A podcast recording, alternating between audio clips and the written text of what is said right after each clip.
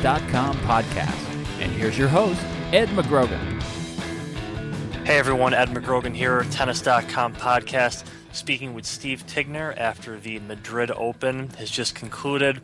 Uh, very interesting event for a lot of reasons. At the beginning of the week, it was um, mostly about the clay, the blue clay.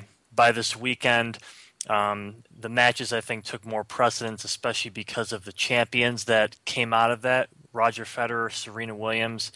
Um, and that's what I want to talk to you about today, Steve. Um, start off, I guess, with the with the women here, um, and Serena Williams on clay now.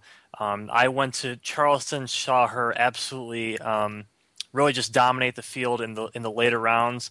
Um, what I saw against Azarenka was very much much of the same, and this is against the world number one. Um, doing so, I think the shot that I that I recognize most of all is just the service return.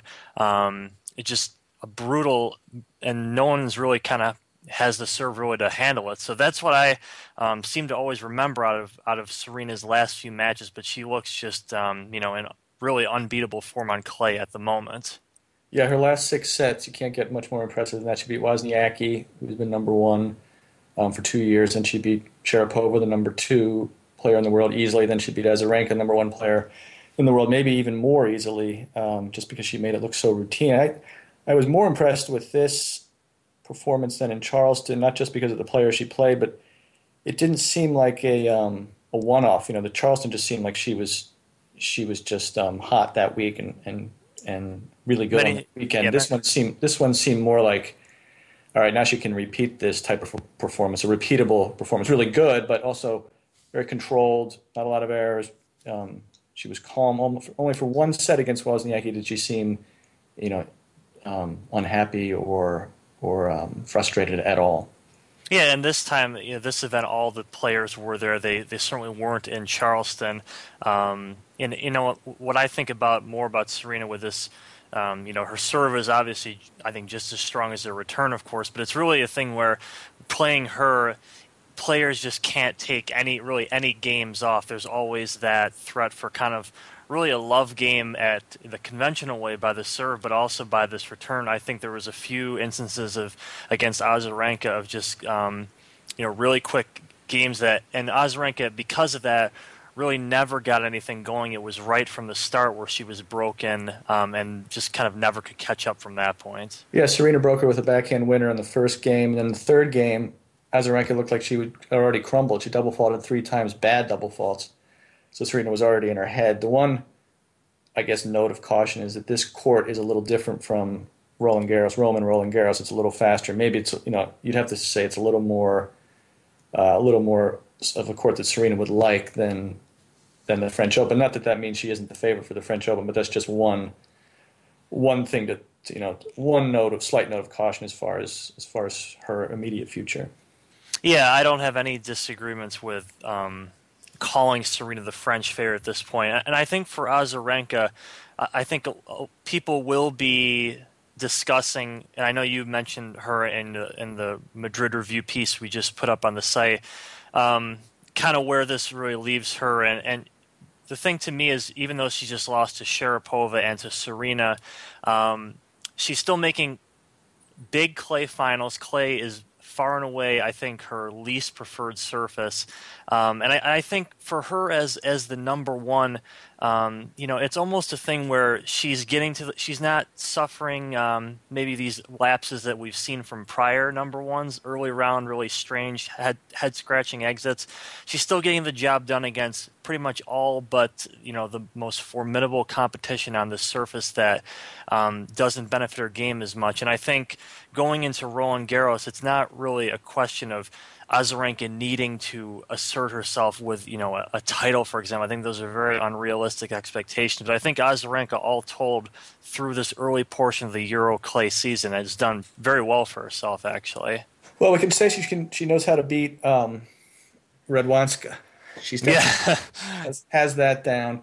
That's so for she's sure. In, she's in her draw, then she's she's in good shape. But the, I guess the good thing about Azarenka is the two players who have beaten her, especially Serena, were players that really just took the racket out of her hand. Azarenka likes to work the point a little. She's not a she doesn't belt the ball like Kvitova or Serena. She she she needs to be patient needs to get her her shots and then find her a shot to go after. She just, you know, the Serena matchup is not isn't a good one. She's lost her last two matches before this to Serena in straight sets as well.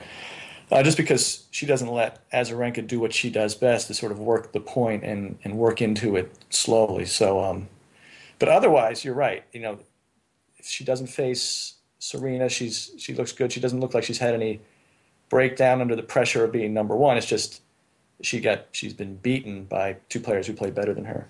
Yeah, that's a tough matchup, of course, there with Serena. So uh, let's segue right into the other runner-up, actually, in the men's final, Thomas Berdych, um, who again you touched on there in your piece. I'm glad you did because I, I thought I thought Thomas actually uh, sort of stole the show at the end with his um, with his post-match remarks. I thought, um, and this is this is when you have Roger Federer up there, who usually is uh, who always has a good speech. You had Will Smith up there and delivering some pretty good Spanish, from what I could surmise.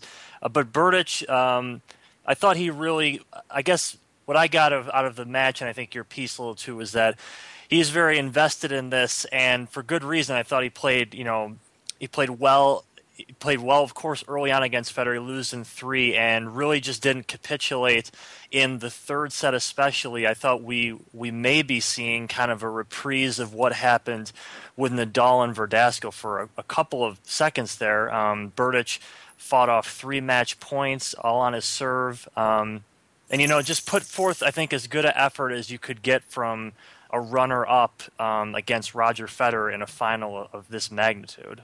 Yeah, I mean, he played better. First of all, he hit his backhand really well. Um, he played, you know, with Federer the whole way. Uh, wasn't wasn't outplayed by him in any way. Um, and then, you know, the important thing is he's down two five in the second, three five in the third. You don't think he's coming back from either of those. those. Nobody does, and he does, and yet he still loses. Which, in a way, it must be even tougher for him at the moment to to get that close. And he, he felt like he had the confidence to win the match, and then all of a sudden at the end, he just didn't anymore. Double faulted the last two points of the second set.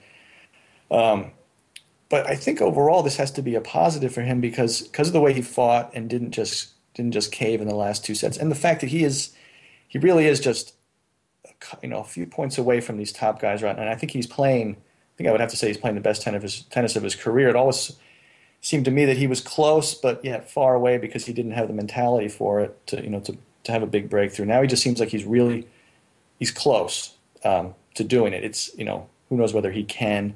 He showed you know yesterday that he still can't, but um, but I think he has to feel like hat proud in the way that he that he um, that he did come back two straight times against Federer. Yeah, just competed so well in this, and I, you you wonder, I think, going away from this and, and going into the, the, the, next series of bigger events, if maybe Berdych is the guy um, who can crack the top top three slash top four code really, you know, in these tournaments. So I think that's that's one thing we see from him there. And for Federer, um, you know, what what do you think is really the dynamic now at the at the top?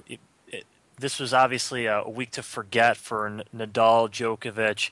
But throughout this year, we've really seen Federer in stages kind of just remind us that um, that this really is, I guess, it's just not last year anymore, and and it's it's sort of a, a really a closer three man show at the top than than we might than we might have thought previously. And um, you know, Federer wins Indian Wells and takes another event here um, and just looks great in the process. And this is you know a guy's going to turn 31 in just a couple months.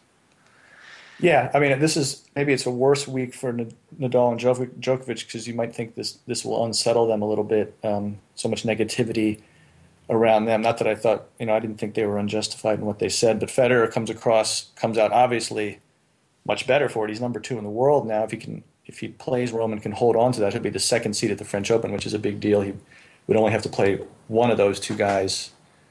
Um, no, that's not true. He would he would only he, he it would make it easy for easier for him. Let's put it that way. That is that's certainly true. He would avoid having to definitely play both of them. But he, um, as far as his game, it's hard to tell. This was a this is a friendlier surface for him than the French Open will be. He's won in Madrid before. He was a couple points from losing to, um, you know, pretty close to losing to Raonic and pretty close to losing to Berdych too. But, but winning those pressure matches will help him.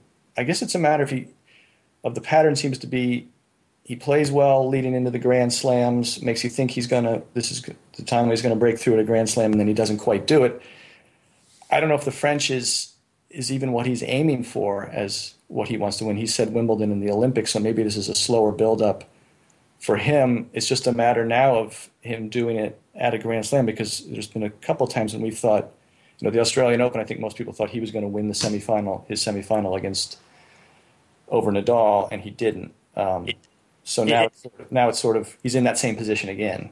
It is this, it is a thing with um, I think to think of a couple years back with Federer where he was really kind of um, the results at the at the Masters almost didn't portend much for his play at the Slams, and this was uh, you know still always getting to the pre- basically the end of the Slams there. So it, it is kind of a little bit reverse. He's really um, done so well with, with, these lead up events here, and this is another big one like Indian Wells.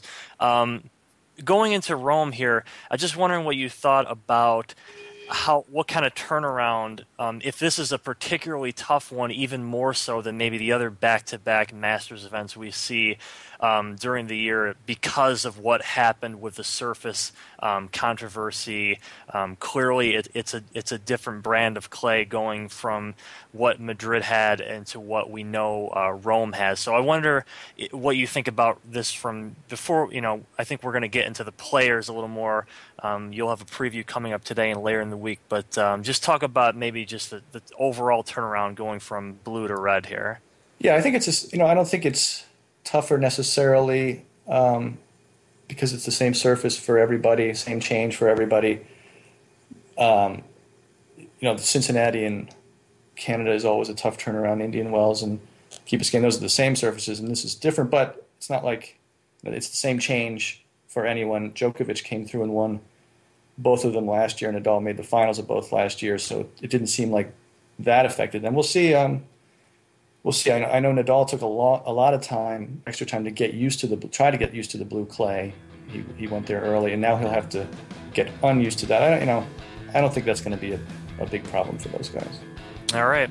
Like I said, Steve's Rome preview will be up later today on the website. Make sure to check that out.